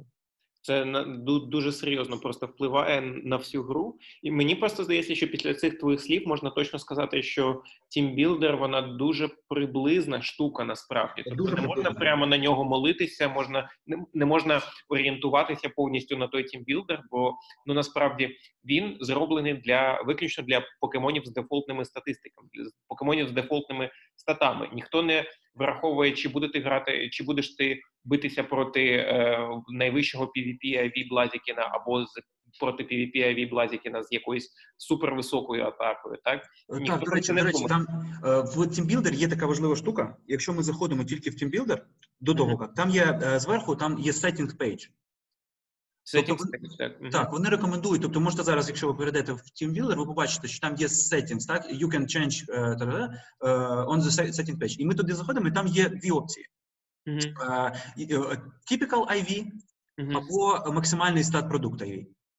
Ага, тобто таким чином можна подивитися не просто як, як е, твоя команда буде стояти проти е, стандартних покемонів, а як твоя команда буде стояти проти е, ну проти PvP IV соток, правильно? Так, але, але знову ж таки, там є PvP IV, це буде всіх. Ми ж не знаємо, які там будуть сотки чи не сотки. Тому за дефолтом іде typical IV. Тобто там е, вони пишуть так, що це приблизно ранг 500.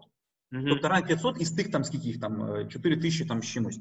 Так, так, так. Ну Тобто, тобто щось таке приблизно нормальне. not great, not terrible. Так, так, так. Так, і, але я ж кажу, в, в тих протистояннях, де ми, ми знаємо, що або у суперників якісь гарні IV, або навпаки, ні, або ми дуже часто будемо з цими суперниками, з цими покемонами зустрічатися. Це дуже я рекомендую все-таки вручну передивитися ці цифри і подивитися, чи не буде часом такої ситуації, де ми якийсь брейкпойнт не візьмемо, Мгм. або десь втратимо е, CMP. Тобто дві, дві, два питання нас мають хвилювати: наші брейкпойнти та наші CMP. І так само, але ну є ж інша сторона медалі. Тобто, де, де наш брейкпойнт, там е, є і балкпойнт. Тобто, чи ми виживемо? Так. Так, ма, і, і, інколи ми розмінюємо одне на інше. так, ми можемо десь десь ми виграємо за атакою, але ми програємо по, по дефу. І потім суперник нав- навіть не при не просто через те, що в нас там кілька HP не вистачить. Так, ми помремо, і суперник навіть нам ну нічого для цього не зробить. Ми просто бо скільки ми зробили там якогось атакуючого покемону, так ми там маємо там на 5 чи на 10 HP менше, Мгм. маємо з цим проблему. Мгм. Це Так. ось тема. Або там за дефом ми там щось просідаємо. Тобто, це все. Ну я дуже рекомендую. Просто якщо ви на якісь на якихось покемонів робите серйозну ставку, особливо якщо в, е, в тімбілдері вони грають важливу роль, наприклад, вони контрять там основних покемонів суперника, або контрять. Якщо ну зрозуміло, якщо у вас там якогось покемону контрить там 5 із ваших 6, то ну на пофіг на той. Знає, суперник просто скоріш за все не візьме цього покемону. Так, але якщо е, якогось популярного покемону у вас контрить дві або там три, або один, то покемон, то тут дуже важливо зрозуміти це. Я зрозумів. І, і, і я би ну ми ми дуже я мені здається, ми дуже сильно так зараз в IV, ось ці всі питання. А... Ну насправді насправді це е, все одно цікаво вийшло, бо ну якби це е, з одного боку доступна інформація, з іншого боку, мало хто заморочується щодо цього. Мені ну, здається, так, що... я я щас, зараз ти мені згадав про цю тему. Я зрозумів, що я останні кілька турнірів не заморочувався, і можливо через те мої результати зараз не дуже гарні. Ну тобто, треба, треба реально заморочитися і знайти якісь такі варіанти неявні для опонентів. Мені здається, що після цього подкасту не, не ти один заморочишся цим. Тому так, бо, бо якщо знайти таку тему, і про неї ну знайти щось таке неявне, так ну ніхто не буде про це знати, і ти зможеш мати перевагу, і де суперник ну, знає про цю перевагу. Це дуже угу, угу. слухай. А скажи, скажи таке: е, от ти використовуєш півіпок для підготовки до різних турнірів, так до до сілфівських турнірів, до е, нерейтингових турнірів, там таких як драфт, так mm-hmm. або до Go Battle League. Скажи, якось відрізняється використання півіпока для цих турнірів? Чи в принципі ти робиш одне і те саме для для всього цього? Просто аналізуєш ну, трійку принципі, або чистку і, і все. Ну я ось останнім часом загалом, тобто глобально найбільше все таки найбільша цінність, яку я виношу з півіпоки, це розуміння, хто його б'є, а хто ні, і скільки я можу пережити. Mm-hmm. Оскільки я маю вибрати сценарій, да там, наприклад, у мене часто буває так, що я, наприклад, змінюючи ну, першого покемона, наприклад, я програв лід, я міняю покемона. Е, Дуже важливим розуміти тут, якщо, наприклад, суперник вже там теж не, не змінюється, але він хоче е, спочатку кинути ульту свою, наприклад. Mm-hmm. Тобто я маю розуміти чітко, що я переживу цю ульту або ні. І і тим більше не не там не не витратити зайвий щит. Бо мій покемон, якого міняю, він в принципі ну як смер, смертний, да, скоріш за все. Тобто е, дуже класно розуміти, що що я переживу ту, в мене залишиться мало HP, це добре, бо я повернусь вже наступним покемоном, який вже не смертник, а не смертник, а який вже нормальний, і доб'ю його. Тобто, я я в першу чергу орієнтуюся на матчапи, так де скільки я можу пережити, скільки ні скільки я там знімаю, скільки ні. Але ну, різниця між турнірами та ГБЛ в тому, що там не, немає шістки. І в турнірах е, я маю е, не тільки там якось е, в турнірах я маю мати більш цілісну картину проти шістки суперника. Uh-huh, uh-huh. Ось і я ще нещодавно зрозумів дуже важливий такий момент, що буває так, навіть якщо все, наче все перекрито, ось, наче немає там якихось сильних там проблем в моїй команді, але все рівно стикаючись з якимось суперником, я дуже е, як це називається, стиснутий в рамках кількох покемонів. Тобто, що ти маєш на увазі? Я маю на увазі, що наче я всі дір, всі дірки перекриваю, так, але все рівно я їх так перекриваю, що я дуже залежний від кількох покемонів. Я маю їх брати. Угу, угу, І суперник, якщо це розуміє, він може на цьому зіграти. І це є проблема. І ось тут якраз якісь неявні теми вони можуть е, зіграти важливу роль. Ну добре, а наприклад, які які неявні теми? Ти розумієш, що ти що ти е, не знаю, ну, наприклад, ось, е, я я скажу, я, наприклад, е, умовно кажучи, ось недавно була тема з Азумарілом. Uh-huh. Хтось брав Азумаріла з Айсбімом, хто-то брав, хто-то його. Ну, тобто, як правило, тобто були три варіанти, так? Тобто помпа та ice. Так. Айсбім та Play Rough, і Play Rough та помпа. Так, і всі варіанти мали право на життя насправді. Так, так, так. Угу. І суперник не знав, які атаки в того Азумаріла. І яку, який би варіант я не вибрав, тобто дефолтний був варіант, все ж таки, як як я розумію, це Ice Beam та Hydro Pump. Так, так, так. І я зробив таку ставку на е, Азумаріла з PlayRAF, якраз тому, що він е, мав у мене в моїй команді мав ну, контрити Азумаріла суперника. Угу. Але недостатньо недостатньо практики в мене з цим було, і насправді я не так часто стикався з зуморілом суперника, як все ж таки з там з алтаріями якимось і так далі, де мені це вилізло боком, чесно кажучи. Ось, тобто я ну я задумав цю ідею як е, яку як неявну контру, так на Зумаріла, але я побачив, що я витрачаю, ну я програю в деяких інших матчапах. Тобто, десь мені просто е, проти трави там я не можу нормально е, відповісти нічим, десь я там не можу просто там е, швидше альтарії зарядитися. Е, так? Ну просто ти треба розуміти, що якщо ти десь е, отримуєш, якщо ти десь плануєш якусь якусь незвичайну, е, не, нетупову для цього покемона атаку, так або ну, в принципі, щось робиш таке нетипове, то ти десь отримаєш так на на так, тому, що ти суперника, але треба це дуже дуже ретельно дуже проаналізувати для того, щоб е, не втратити в результаті більше ніж ти отримав. Так, і дуже важливо інші дуже важливо. І дуже важлива практика. Бо я ж кажу, я з цим заморілом, тобто я я його вибрав, але в мене не було багато практики, і тому я потім вже стикнувся на турнірах. Я бачив, що це є проблема, але я побачив це пізно. Тобто ну, треба було практикувати. Тобто дуже важливо все, що ви там в ПВП собі нарахували, дуже важливо практикувати це. Слухай, тож, е, якщо ми вже перейшли до практики, скажи мені, от якщо якщо практики перед турніром не було, ну от, наприклад, от день турніра, наприклад, о 16 онлайн, а зараз 10 і я, в принципі, на швидку руч. О, це мій регіонал. Це мій регіонал. Десь так воно і було. Я практикувався навіть, я практикувався під час е, замість того, щоб збирати цю цей пил. Угу. Блін, це було неправильно. На швидку руч зібрав команду і Так, намагався її награти, але нічого не встиг награти. Як краще, як краще, що краще робити? Намагатися за ці кілька годин е, наробити собі практику розуміння цих покемонів, чи краще не знаю, покластися чисто на статистику півіпок, в принципі, розуміти, чи краще взагалі на інтуїцію покластися. Тобто, ти розумієш, що просто е, якщо, якщо звичайно, ти пам'ятаєш, які які атаки є у переважної більшості головних метових покемонів, тобто, а вже ж на інтуїцію не варто покладатися, якщо ти не знаю, не знаєш усіх атак Гальвантули. Бо ага. мені здається, не ну, всі можуть сказати, що у Гальвантули є є Discharge, є і Cross Poison, є і Energy Ball, і, типу, люди можуть дуже здивуватися, тому ну ти можеш покластися на інтуїцію, а потім по тобі хтось херане Energy Ball, і ти будеш дуже здивований і у програші. Ось тому, в принципі, як ти все ж. Е, вважаєш, що як краще робити в таких випадках, коли коли не вистачає практики, коли бракує практики перед важливим турніром? Е, я я все ж таки тут дуже чітку позицію маю. Я думаю, все ж таки практика дуже і дуже важлива. Uh-huh. Якщо навіть у вас мало часу, як час е, я я не люблю ніколи це е, цей вираз, коли знаєш, як там перед смертю перед смертю не надишишся. Ось мені дуже часто таке казали, і особливо перед там екзаменом якимось, або перед там якоюсь конференцією, де я мав виступати. Come on, я колись виграв студентську конференцію, до якої підготувався за одну ніч. Тобто, як це? Ну тобто, як це перед смертю не надишишся? Тобто я за ніч підготувався, виграв цю конференцію. Я виступив дуже круто. Чому? Бо я це дуже всі, як там кажуть люди про цю пам'ять, є там довгострокова якась пам'ять. Я не дуже в цьому орієнтуюся, але воно все було в мене дуже в голові, бо я останню ніч провів за цим. Я дуже класно цю тему зміг е, донести. Це саме на екзаменах, і це саме на турнірах. Тобто, якщо в нас це свіже в голові, воно нам те точно допоможе допоможе краще, ніж якщо цього в голові немає. Uh-huh, uh-huh. Тобто, і награти це це дуже. Я я вважаю, хоча б кілька боїв провести своєю командою дуже важливо.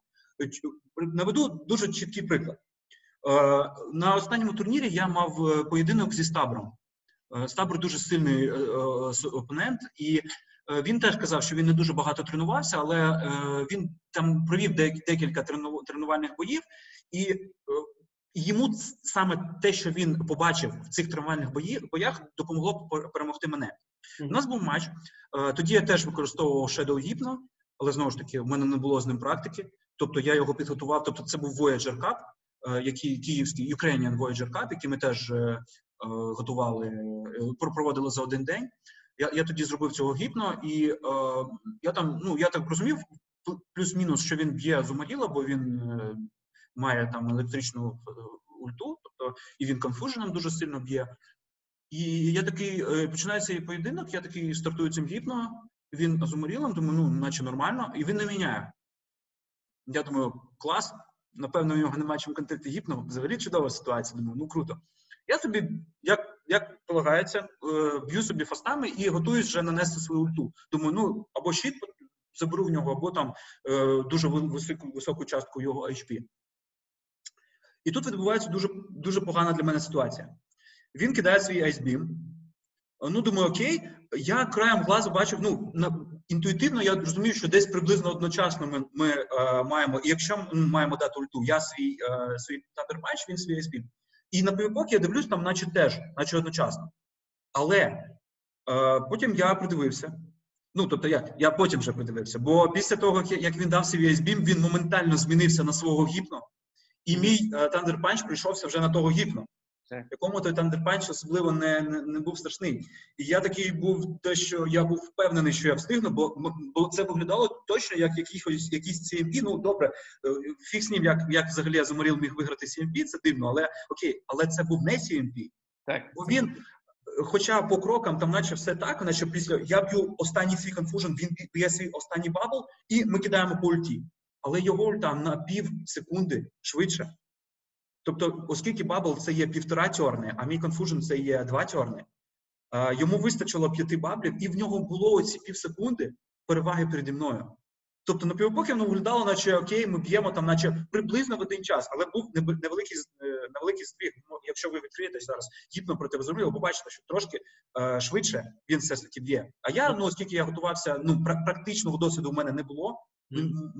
У мене був він теоретичний, і я з цієї ситуації я був дуже здивований цієї зміні. Я взагалі здивувався, як він встиг. Я думав, що він не встиг не змінитися. І взагалі, і, е, ну і далі він отримав серйозну перевагу по ходу матчу і виграв його. Ми потім це все е, з ним е, обговорили. Він казав мені, що ось так. Я кілька разів спілкався з гіпно, і я зрозумів, що я можу змінитися, і я встигаю змінитися завжди. Mm-hmm. І і я спрашиваю, я питаю, тобто ти вивчав це? Він каже, ні, я просто на практиці це побачив. Тобто він не як то не вникаючи, так але він на практиці він побачив того, чого чого я не побачив в теорії. Зрозуміло, що ти мій профтик. Зрозуміло, що мені треба було. Оте малесеньке віконце, яке в нього було. Так, це маленьке віконце, в ньому в ньому було, і і він вже зрозумів, що він як він каже, clearly, тобто він чітко розумів, що він встигає. Тобто це не було швидко, швидко. Ні, він встигав. Він знав, що ти, і тому він був спокійний, тому він не міняв свого заморіла. Mm-hmm. От чому в нього була ідея. Тобто, це практика, яку він здобув, якою я не здобув, і е, це ну призвело до серйозної переваги. І це круто. Тобто, ну круто. Я дуже мені дуже приємно, що він поділився такими стратегіями своїми своїм баченням. Це ну реально круто, коли після матчу суперники там можуть там все це обговорити. Бо я дуже схилен схилен до того, щоб обговорити всі там деталі матчу. Ось і і тут це відповідь просто на твоє питання. Тобто, практика хоч хоча б кілька матчів, але треба їх провести, щоб розуміти ось ці такі такі речі. Тобто практика, практика Uber. Я думаю, все-таки практика важливіша. І все-таки перед смертю можна хоча б кілька боїв провести і бути вже трошки більше підготовленим. Ну мені, мені взагалі здається, що знаєш такі вирази, як оцей перед смертю не надишишся. Це скоріш, знаєш, люди, які які не хочуть е, самі витрачати свій час та я не знаю натхнення та свої сили на те, щоб щось зробити, і вони таким чином психологічно давлять на інших, щоб можливо вони теж, вони теж не витрачали. Ну серйозно, мені здається, що це якісь такі важкі психологічні загони. Ну але але це це, це вже зовсім інша тема. Да, так, ну. Тобто я я загалом я загалом рекомендую все таки готуватися до турніру серйозно, так але якщо вже ви не встигли підготуватися, то все таки практика важливіша ніж теорія. Так, 100%. 100%. І більш того, якщо ми я ще хочу, ми здається, так вже е, пішли в тему IV, що ми забули про ще одне важливе важливе питання в пивопокі. Тобто, mm-hmm. ми знаємо, що в симуляціях пивопокі за, за ну, як правило, беруть сценарій, сценарій, за яким ми бейтимо. Так. Тобто ми наносимо там, наприклад, ми б'ємо якимось там слабки, слабким мовом, суперник ставить щит, а потім ми фігачимо сильним мовом, і він не ставить щит. Mm. Тобто ми розуміємо, що ось ці сценарії дуже важливо е, програвати і дивитися. Тобто, ми бачимо, якщо ми відкриємо будь-яке протистояння, ми бачимо, що там є така кнопка е, Sandbox Mode. Так. Вона трохи вища над шкалою часу. Трохи вище над шкалою, де просто ну де де ви бачите, як б'ються е, власне ваші покемони. Так, так де ось ці всі е, е, крапки та кружки. Mm-hmm. Де, там. Тобто, коли ми нажим, натискаємо на нього, ми можемо побачити, ми можемо змінювати, ми можемо натискати на будь-яку атаку і mm-hmm. міняти її. І, наприклад, там, де щит, ми можемо поставити ну не ставити щит. Угу. І подивитися, як воно все буде. Так, Так, і дуже важливо, бо бо, бо за дефолтом, тобто півпоки він, він так рахує, що наче всі, е, якщо ми ставимо, наприклад, условно, якщо в нас там є якийсь там віскаш проти Алтарії, так якщо в нас там є матбомб, то ми наче б'ємо матбомб, він наче ставить щит, бо він боїться того, що це Blizzard. А а потім знову б'ємо матбомб, він знову ставить щит, бо він боїться знову, що це Blizzard. А потім ми вже б'ємо Blizzard і все. Ну, якось так. Але ми ж розуміємо, що на практиці воно не не буде так. І тому дуже важливо ось ці сценарії для себе розуміти чітко. Особливо, якщо в нас є е, покемон, в якого є один мув е, сильний, а другий mm-hmm. мув швидкий. Швидкий, так. Тобто, фактично, ти зараз кажеш, що е, от є такі класичні матчапи 0-0, 1-1 і 2-2. Так. І вони у ПВПоці дуже залежать від бейту, особливо е, зважаючи на те, що е, переважна більшість покемонів, от якраз така, така, як ти сказав. Тобто у них є швидка атака, як приклад, як у Віска Шаматбомб. Ну, це класичний приклад, так? Класичний так, приклад. Так. А а є а є просто атака, якою є такий нюк, так тобто є атака, як, як якою покемон просто видаляє суперника. Як, наприклад, у сонячної Черім це швидка атака, це вогняний везербол а нюк це SolarBeam. Так, тобто SolarBeam, навіть якщо це вогняний покемон, SolarBeam може відняти дуже багато хп. Так, так і, і зараз буде ще більше таких атак. Тобто, ми ж бачимо, як диверсифікується гра, які які атаки дають покемонам геть якісь дивні. Тобто, просто не варто важ... не варто бездумно зважати на оці циферки, які надає вам поки завжди варто дивитися, все ж таки у суть речей, так тобто дивитися, так. як як проходить сама битва перед тим, як е, повністю довіряти. Тобто, якщо ти бачиш, що твій суперник. У твій суперник це, наприклад, якийсь віглітаф, який покладається виключно на на свою фасту, у, у, і у якої два чардж-муви фактично, ну вони не те, що зовсім е, не корисні, не те, що зовсім такі не, ні про що. Просто ну віглітаф що один, що що інший charge, чому вони ну е, менш важливі ніж Charm. То це одна ситуація. В принципі, можна покладатися на ці цифри. А інша ситуація, коли ти граєш справді класичний матчап Віска Шалтарія і ті той Блізард від того, як ти кинеш той Блізард, залежить ну фактично все. Так, так. Якщо ми навіть і тут ми можемо в цьому, я ж кажу, в цьому е, е, sandbox mode, так вбити, що ми там не заблокували матбомб, так, а наприклад, пропустили його. Так mm-hmm. то буде ну різна буде ситуація. Або ми можемо, е, наприклад, просто прибрати, наприклад, з чаш мові в наш матбомб, просто залишити блізер. То якщо ми не блефуємо, просто фігачимо цим блізерно. Mm-hmm. І що ми бачимо? Якщо в нас є чисто блізер, якщо він два блізерди заблокує, то ми просто, якщо ми чисто блізердом б'ємо, так то ми програємо на двох щитах. У нас 87. Угу. 87 це навіть не 190, коли ми там казали, що там да, Гальвантула програє сильно Блазіків. Так це 87. Це Альтарія залишиться з 119 HP.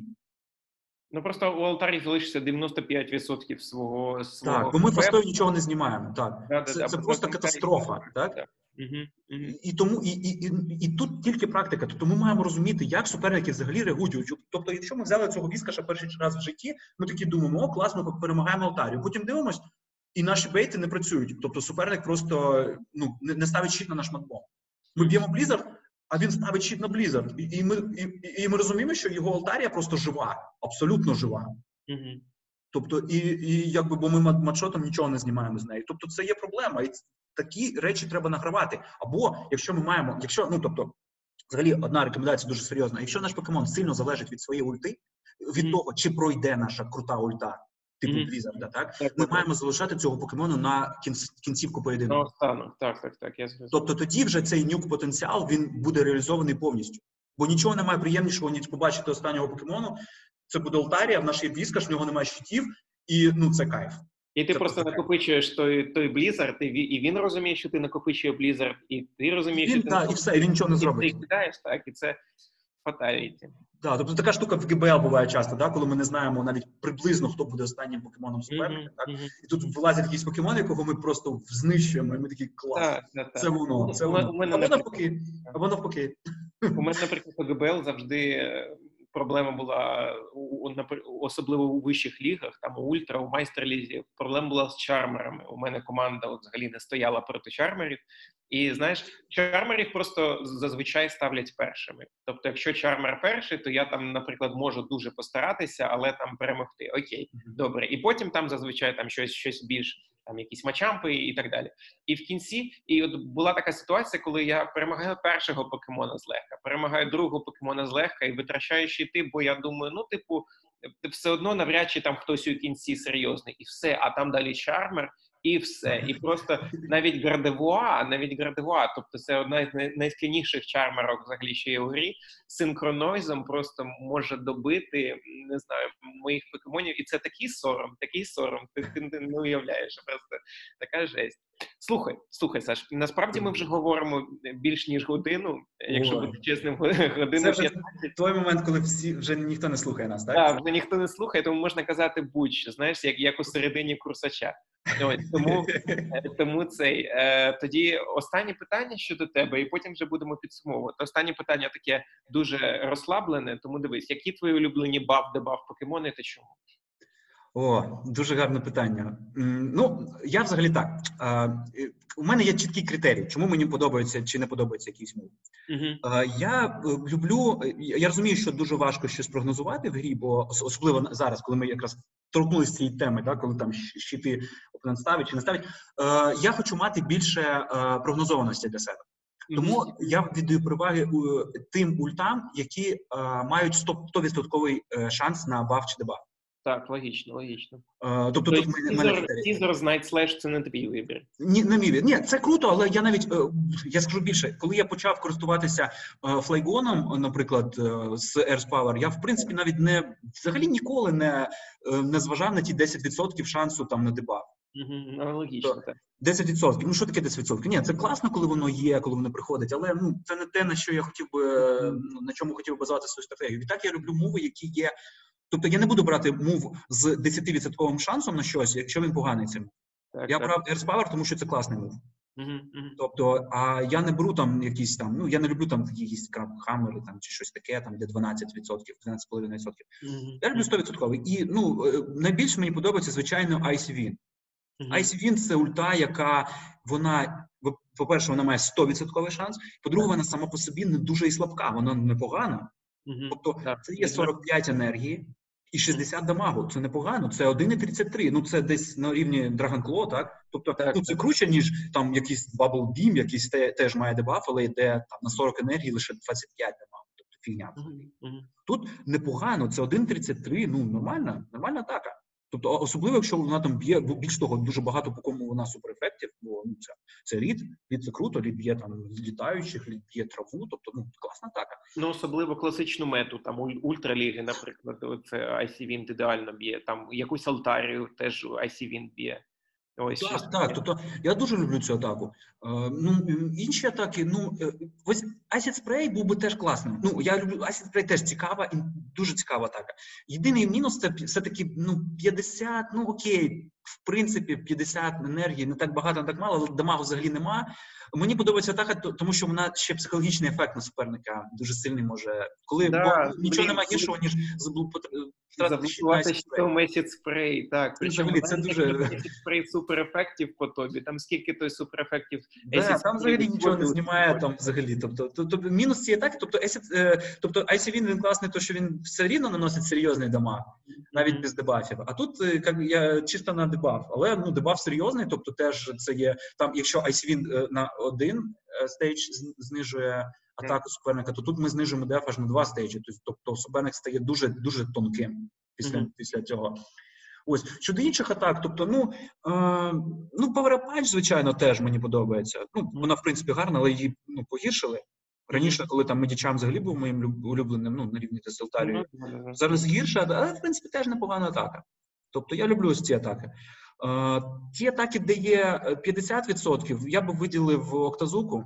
Мгм. А чому Октазука крута? Вона крута не, не через те, що вона сама по собі Октазука, а, а через те, що ряз, поруч, поруч з нею є Outrage, який там ваншотить дуже багато кого. Ну, я, я зараз про Кіндру. І Кіндра буде актуальною, напевне, в цьому турнірі.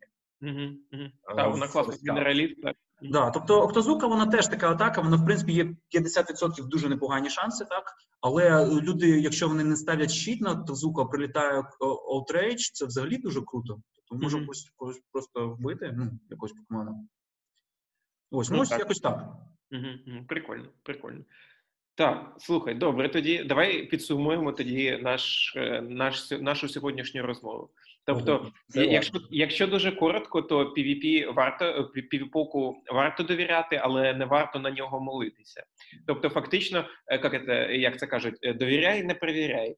Бо Да, фактично, е, і цей принцип насправді дуже серйозно впливає на, на увесь PvP, на увесь причому на всі, на все, що є у півіпоку, на режим битв, на тімбілдер, ну насправді майже на все на рекомендації, які ми отримуємо. рекомендації так, і далі. Так, бо якщо ти просто бездумно будеш брати рекомендації, ти можеш випадково пропустити те, що виявляється. Виявляється, насправді ті покемони, яких ти наче маєш бити, ти якось не, не дуже б'єш. І як як це виправити, не не дуже зрозуміло. Хіба що вдивитися вдивитися у статистику та намагатися якусь тактику підібрати конкретно під під цих покемонів?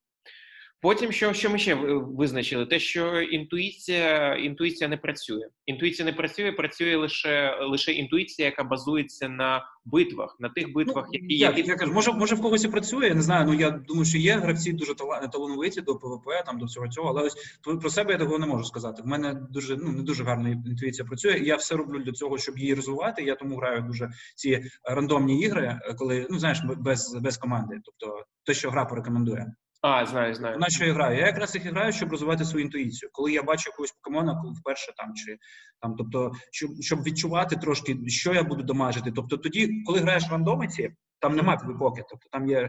Ти розвиваєш себе оце відчуття того, плюс-мінус, скільки я буду збивати з там з ХПС суперника, скільки він з мене, коли ставити щит, коли ні. Тобто, це дуже дуже рекомендую, до речі, всім. Тобто, це є як додаток до, до аналізу, ось такі рандомні ігри. Дуже незвичайно. Цікаво, добре, я теж спробую. Ні, дуже круто. Тобто воно дає щось таке взагалі, що ти ніколи не бачив. Тобто, і ти не можеш тут, коли ти знаєш в голові якийсь варіант, який ти в ПВП вже прораховував, це одне. А тут інше. Тут зовсім незвичайний покемон, якого ти ніколи не бачив. Тобто ти не знаєш, які в нього атаки можуть бути. Тобто, ну тобто тут цікаво, дуже і розвиває справді цю ігрову інтуїцію. Швидкі швидкість реакції дуже розвиває. Прикольно, прикольно, треба спробувати. Так, тобто я за за варіант, все таки е, теорія, яка підкріплена практикою. Теорія, яка підкріплена практикою. Ну і взагалі, це це, це вся штука, що е, я я не знаю, це мені здається, це слово сполучено дуже влучно описує е, кращий метод користування півіпоком, бо в принципі, якщо у вас, наприклад, PvP сотка, і ви впевнені, що у вас найкращі шанси перемогти усю мету, ні, на жаль, ні. Є такі класні Е, ситуації, коли, е, наприклад, якщо у вашого покемона дуже висока атака, то він може перемогти одного з найкращих покемонів у меті, як ми побачили на прикладі проти Блазікіна. Якщо ви просто сліпо дивитесь на ну, наприклад, як я раніше робив, так як я кілька місяців тому е, ще готувався до, наприклад, битв у драфті за допомогою ПВП, я дивився 0-1-2 щити, і я такий добре, який покемон краще за інших е, веде себе у ситуації з двома щитами? Окей, беру його. Який покемон краще за інших з одним щитом? Беру його. Який покемон краще за інших ситуацій з 0-0? Беру його. Все, в мене є команда з трьох покемонів, але так не потрібно робити, бо навіть якщо ти справді взяв кращих покемонів на е, якихось три ступені гри, так, 2-2, 1-1 та 0-0, може бути таке, що ти добре 2-2, ти 100% е, побачиш у грі, бо все ж таки всі ви всі покемони починають з 2-2, але 1-1 та 0-0 дуже не факт, що ти побачиш у грі. 1-1 особливо, так як на мене, це най е, як це як як це назвати? Така найменш е, найменш ймовірна так ситуація. Ну, один один просто йде як база для рейтингів. Так Там так, так. в рейтингах один один беруть, але насправді справді так, один один не завжди буде. І дуже взагалі важливо розуміти, що буває один-нуль сценарій. Як, як я казав, коли я змінююсь на покемону, я умисно на нього не буду витрачати щитів, бо це бо це мій покемон, яким я жертвую. Це буде сценарій. А а, а чому? Я я на нього змінився. Тобто я знаю, що я маю перевагу по енергії. Так для чого я це робив? Це це покемон, який, е, як це каже, гарний свіч, так який може накачати швидко. Тобто я їм пропускаю, але я виманюю щиту суперника. Ось, ось. Таким чином я поганий лід для себе е, якби обертаю на що? На те, що я я ну, вбився своїм там своєю зміною, але я вибив щит суперника. І далі я повертаюся і добиваю його. Тобто це сценарій 1-0, так, а він взагалі не не, не дуже часто кимось. Е, тобто дуже важливо ці сценарії в голові тримати і знати, як е, як е, себе вести в найбільш таких популярних варіантах, які буде часто бачити. Ну тобто, і якщо підсумувати вже вже зовсім все, то півіпок це знаєте, як пиво або інший алкоголь, як у соціальній рекламі кажуть, споживайте відповідально. І півіпок це точно те ж саме. Якщо ви просто будете сліпо використовувати тімбілдер півепока або дивитися на те, що півепок вам порадить, не знаю, у рекомендаціях, або там не знаю, що якось ще інше, просто сліпо довіряти півіпоку, то е, не бачити вам, мені здається, перемоги на турнірі. Тут потрібно все ж таки ще принаймні крихітний аналіз. Навіть якщо ви трошки постараєтесь і якось більш вдумливо будете дивитися на це, будете зважати на це, то мені здається, у вас набагато більшим, більшими будуть шанси е, гарно виступити на турнірі, так і показати класний результат, особливо проти топів, які серйозно готуються до кожного турніру. Так, ну все ж. Я думаю, на сьогодні все. Що, У нас рекорд по таймінгу? Так, я думаю, це це 100% рекорд, майже майже 90 хвилин, як футбольний матч. Ого, так? серйозно, може, є, може розбити якось? Ні, ні, нормально, нормально. Мені не подобається розбивати. Мені Знущатися з наших слухачів. Так, так. Тож е, з нами сьогодні був Саша Ільфи Петров. Через ваші овації, які він не почує, бо ваші овації будуть через кілька днів після запису цього подкасту. Ось, якщо у вас є фідбек, якщо у вас є якісь поради, поради, пропозиції щодо тем подкасту, будь ласка, пишіть мені у приватні повідомлення або у чат поки Батлер, тегайте Гедеонус. І ми з вами проговоримо, обговоримо та не знаю, будемо дискутувати щодо цього. Якщо ви просто хочете обговорити якусь тему, теж тегайте мене, тегайте і інших е, інших спеціалістів з наче я спеціаліст, так тегайте інших досвідчених е, тренерів е, з чату Поки Батлерс і піднімайте ці теми. Це класно. Це класно, коли люди нарешті починають вдумливо ставитися до до битви покемонів, бо це не просто агресивне тепання, як, наприклад, якими були рейди ще, ну які яким і досі є рейди, так. ПВП у Pokemon Go це щось трошки більше. Це як це як настільна гра, в якій це як преферанс. Ну можливо, це я трошки загнув, але просто тут теж потрібно думати. Тут теж потрібно думати, потрібно прораховувати, е, потрібно аналізувати. І якщо ви всього цього не робите, то ви тільки підвищуєте свій шанс на програш. Тож будьте, будьте розумничками, готуйтеся до кожної битви. З вами був Антон. Е, з вами був подкаст Ось і на все добре. Все, до побачення. Дякую.